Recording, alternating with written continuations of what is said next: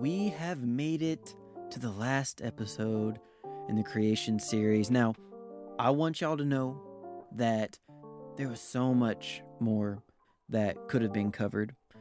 Uh, this is not an exhaustive series over Genesis 1 or creation. That would take years and years and hundreds of episodes to go through all that could be known. There's so many great resources, so many great books and journals and scholars that go over all of the things packed in Genesis 1 and the creation story.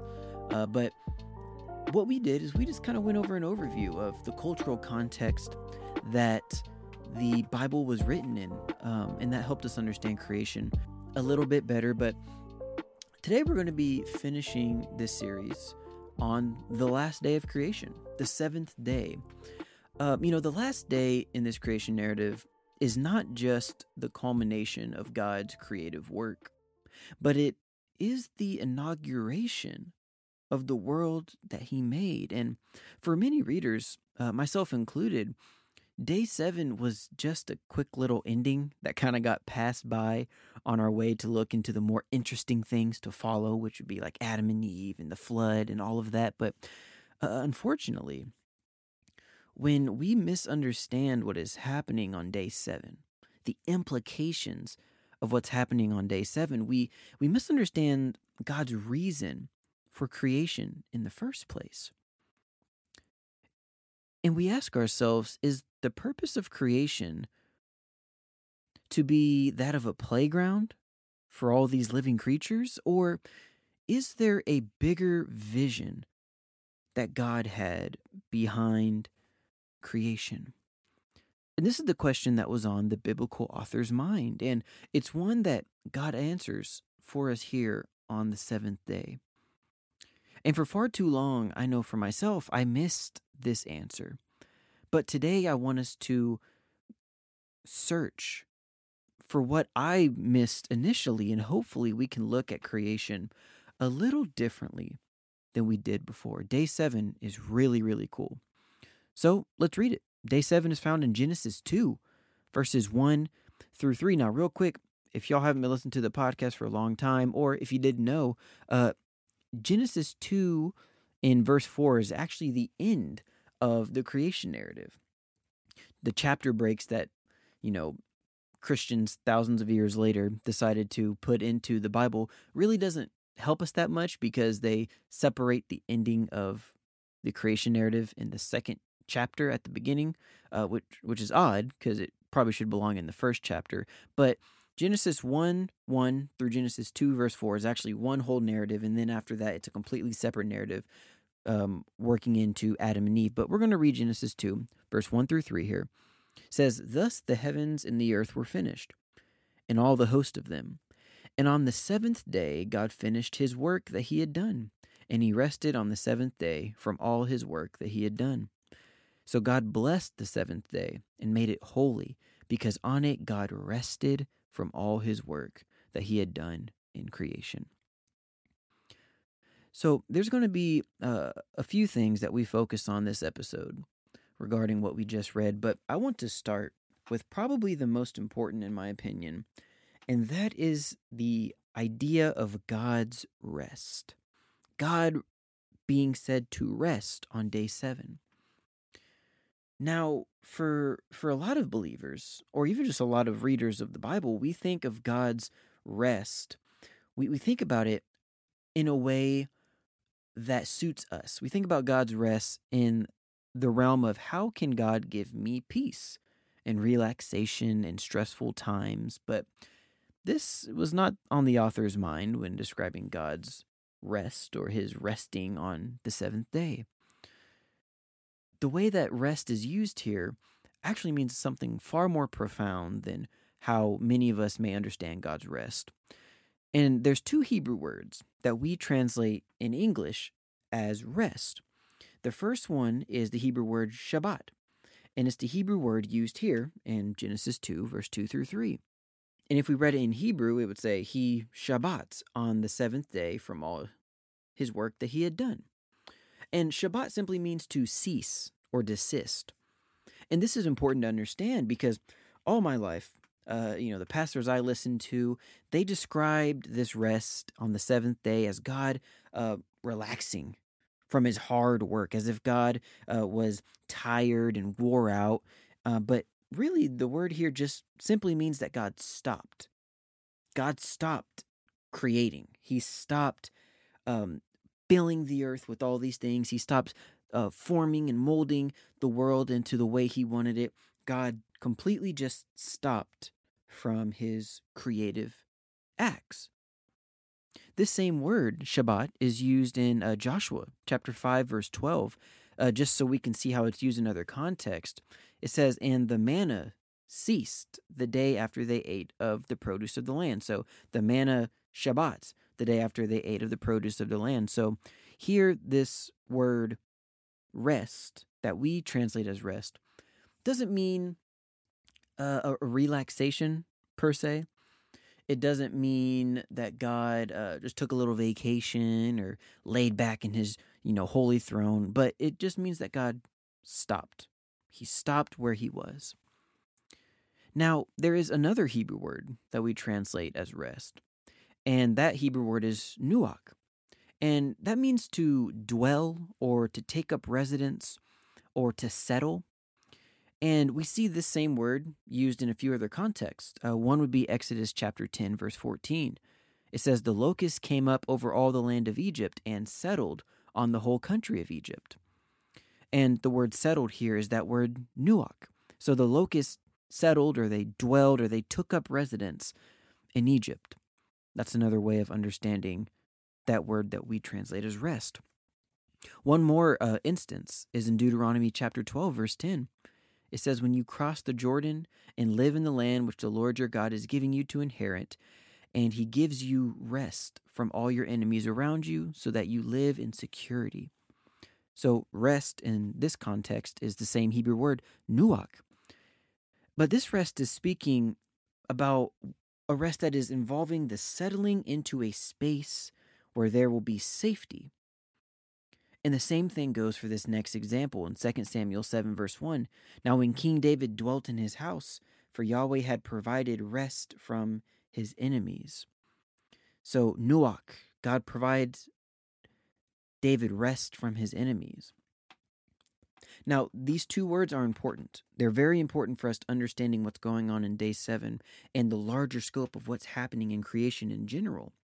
Uh, the common point here is that Nuach, this other word for rest involves a dwelling in a safe, secure, stable place when it's used in these contexts. And why is this distinction important? Because if we understand the type of rest that God is taking on day seven, it helps us understand his purpose for creation. So, just to recap, we have Shabbat, which is rest, but it's a ceasing, it's a it's a desisting of actions. And we also have nuach, which is a rest that involves dwelling in a place, settling down in, in a place. So when we look at the Ten Commandments, this is important. The fourth commandment covers the Sabbath. And this is what it says in Exodus chapter 20, verse 11 For in six days the Lord made heaven and earth, the sea and all that is in them, and rested on the seventh day. Therefore, the Lord blessed the Sabbath day and made it holy. Now, that seems like a pretty clear retelling of what we just read in Genesis chapter 2. However, there is a slight difference in word choice that lends to a deeper understanding. So, if we remember in Genesis chapter 2, the word that is used for rest is Shabbat. That's the word that means to cease. But the word that's being used here in Exodus in the fourth commandment for God resting is not the Hebrew word Shabbat. It's the Hebrew word nuach, the one that means to, to dwell or to settle or to take up residence. But it's also interesting, too, that Moses describes this when he's writing down the Ten Commandments, saying that the Lord blessed the Sabbath day, the seventh day of creation, referring to the Sabbath day.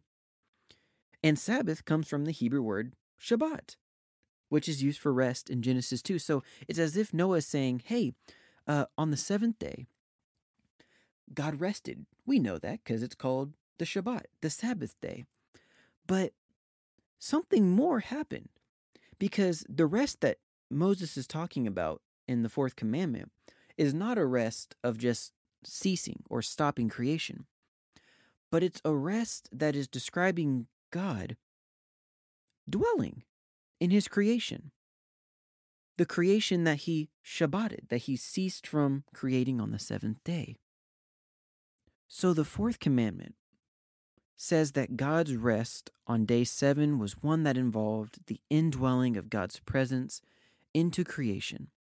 That it wasn't simply just a ceasing of created works, but an inauguration of sorts, where God settles into the world he just created. Now, I don't know about you, but that's really cool. It's not just cool, you know, biblically looking at how the different words are used, but it's profound in our understanding of how God is involved in the world that He created.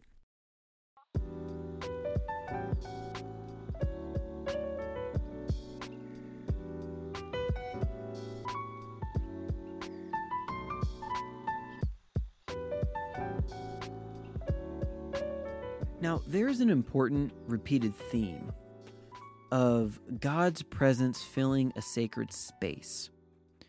And in this one instance, we're going to look at God fills the sacred space after seven acts of obedience regarding the tabernacle. And we pointed out a few episodes ago how the biblical authors love using numbers and symbols in their writing, but they also love using the number seven, amongst many others. And they do this to point out the symbolic meaning of things being complete or perfect or created. And the seven days of creation are no mistake, right? We, we pointed out um, a few episodes ago the prevalence of the number seven throughout the creation narrative. And the same goes with the seven acts of obedience that take place in the erection of the tabernacle that Moses built. Let, let, let me show you what I mean. In Exodus 40, God is giving Moses instructions for building the tabernacle. And starting in verse 19, we see this phrase repeated over and over. It's this phrase right here Moses did just as the Lord had commanded Moses. It's that phrase. Now, if you go through and count how many times that phrase is repeated from verse 19 on, it's repeated exactly seven times. It's technically there's eight, and the first one is a phrase that is talking about what Moses is about to do. But the actions that Moses takes after that is seven times, seven actions. Um, certain translations will even break these into little paragraph, little seven paragraph sections that correspond with the phrase, just as the Lord had commanded Moses. Now, this is important because Moses goes through seven acts of obedience to complete the tabernacle. And after the seventh act in Exodus 40, verse 33, we're told that Moses finished his work. Now, this is the very same phrase that is said of God in Genesis 2, verse 2, that on the seventh day, God finished his work. So let's look at the parallels. We have God erecting creation in seven days, seven acts of seven days of creation. And on the seventh day, we're told that God finishes his work, that he finished his work. And here we have Moses erecting a holy temple for God with seven acts of obedience.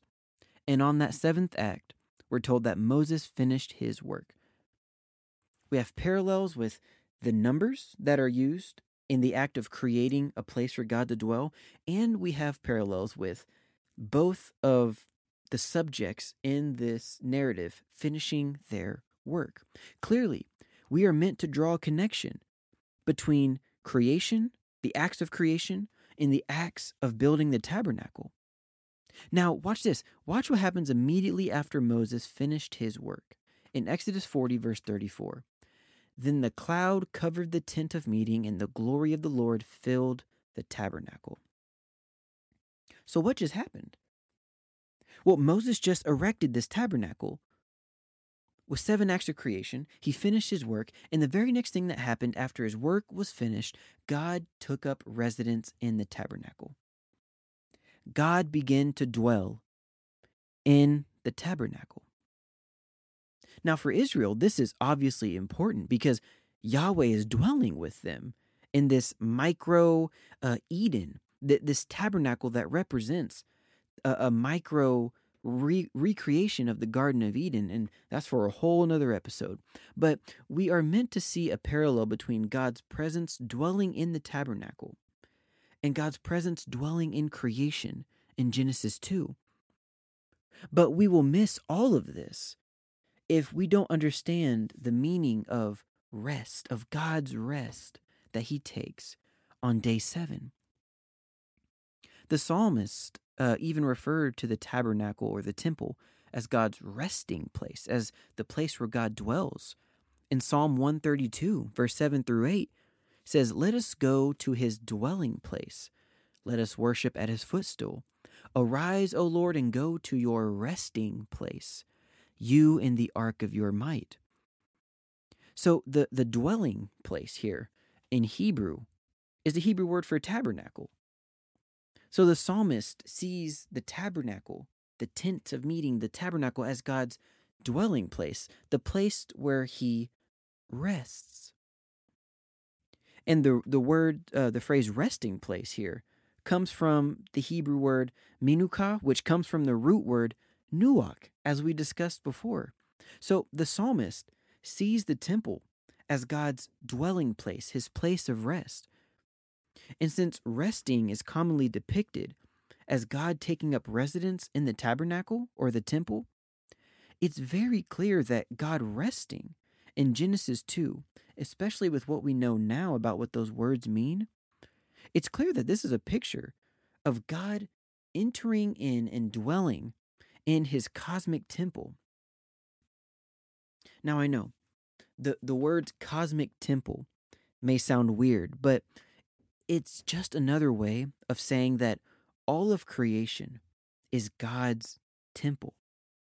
He sits on his throne above it all. He takes up residence in his cosmic temple. The, the tabernacle, the temples in Jerusalem, all of these things were ways for mankind to try and find a way where God can dwell closer to his people. And that's awesome and that's fine. But there's a bigger metaphysical claim that's going on on day seven. And it's the claim that God's not just relaxing from his seven acts of creation, but God is taking up residence in that very creation. And there's so many ways that we can see this understanding play out through the biblical story. The first one that comes to mind, and we don't have a ton of time for this today, but how does this understanding of, of day seven, that God is dwelling in creation, that He's taking up residence in His cosmic temple, how does that change our view on Christians being called a royal priesthood? When you look at something like 1 Peter chapter 2, look what he says in verse 9. He says, But you are a chosen race, a royal priesthood, a holy nation, a people for his own possession, that you may proclaim the excellencies of him who called you out of darkness into his marvelous light. If we remember the, the priestly duties for Israel, they were carried out in the temple. But for us as followers of Christ, when we read the creation narrative in Genesis, we see that God is creating and inaugurating his, his cosmic temple with the purpose of his creation, his images, to be the priests that serve him in that temple. Isn't that so cool? Okay, one last thing to top off our discussion about God's rest. Notice how day seven does not have an ending because every day so far, days one through six, you can check them all, they all end with this formula right here the phrase, there was evening and there was morning. But day seven does not end that way. In fact, day seven does not end at all. There is no evening or morning on the seventh day. Now, taking this into account, this has led many people to take a different view on the literalness of the seven days of creation. Were these literally full 24 hour days? Were there seven of these 24 hour days? Because day seven does not have an end. But that's a whole nother discussion. But why? Why is there not this formula of evening and morning at the end of day seven? Well, with our discovery of God's rest being the indwelling of his cosmic throne, the seventh day of creation, the seventh day being personified as completeness, informs us that this day, the day where God takes up residence in his newly created temple, the biblical authors are being very clear. They're letting us know by just the tiniest um, redaction of the phrase, there was morning and there was evening, they're letting us know that this seventh day will never end. God will continue to reign over his creation to no end. Let that sink in. Because these are the profound teachings that Genesis is trying to get us to see, but often we miss it because we are so focused on finding answers to questions that the biblical authors weren't even asking. Genesis 1 is a small narrative introduction that points to and speaks to larger truths about the structure of the cosmos, the purpose of creation, and the path that it is heading towards. God's rest on the seventh day was not because he was wore out, it was because he decided to dwell amongst his creation. We see this clearly in the narrative of Adam and Eve. They are always in active conversation with God. Apparently, they would have strolls with God in the garden. God is clearly there, dwelling amongst his creation. In the seventh day, not having an end, being standing out from the other six days, is trying to tell us that God's rule and authority has no end. Now, look, I understand. God's creation is weird and confusing, and it's hard to understand at times, especially the things that we have learned throughout this creation series. It's definitely different than how we understand the world to be today, but the Bible's way of describing all of this is certainly foreign to us. But the most important message that we are meant to derive is not scientific in nature. It is, in fact, the core of all reality. And that message is this that creation did not come from nothing. It did not spawn from evil and pain and death and suffering. Life is not blind and meaningless, but that creation came from an all powerful, all loving God who injected every ounce of it with meaning and purpose. And although we may not understand that purpose, at times we can understand this that God is in full control. God's in full control of creation. And with that, we close out the creation series. I hope that y'all were able to learn something through all these episodes, and I surely had a fun time. I hope you enjoyed it as well. Um, if there's any other topics that y'all would love to hear discussed on the podcast in the future, hit me up on the email or Facebook or Instagram. All those links are down in the comments below. Uh, I don't know what we're going to do next for these next episodes. I may just go uh, through some topics I've been interested in lately, or we may go through the Psalms or Ephesians. But uh, hey, I guess we'll find out next week. Peace out.